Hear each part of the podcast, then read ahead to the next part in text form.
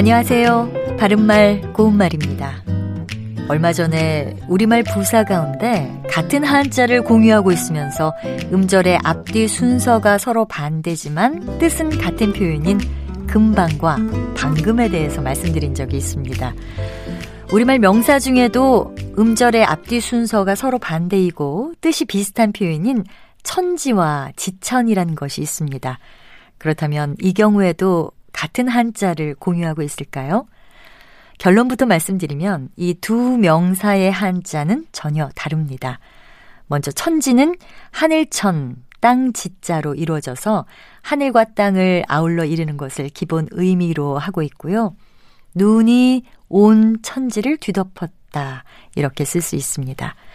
천지는 명사나 명사구 뒤에서 천지이다의 형태로 쓰여서 대단히 많음을 뜻합니다.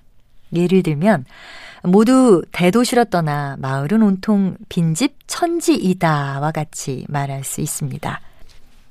반면에 지천은 이를지 천할 천자로 이루어졌고 주로 지천으로나 지천이다의 형태로 쓰여서 매우 흔함을 뜻합니다. 들에는 꽃들이 지천으로 피어 있다 이렇게 표현합니다. 그런데 간혹 지천의 한자를 앞서 말씀드린 천지와 같은 것으로 생각해서 지천애란 표현을 쓸 때가 있는데요.